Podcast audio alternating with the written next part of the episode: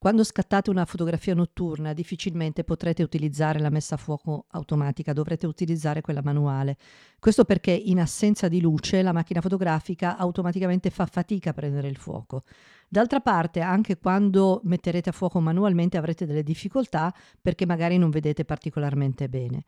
Allora si possono utilizzare degli accorcimenti, tipo la profondità di campo, però eh, questo richiede naturalmente una maggiore competenza. Il consiglio che vi do è di prendere il fuoco nei punti di maggiore contrasto e se avete la possibilità di massimizzare la visuale potete fare un ingrandimento per essere più precisi.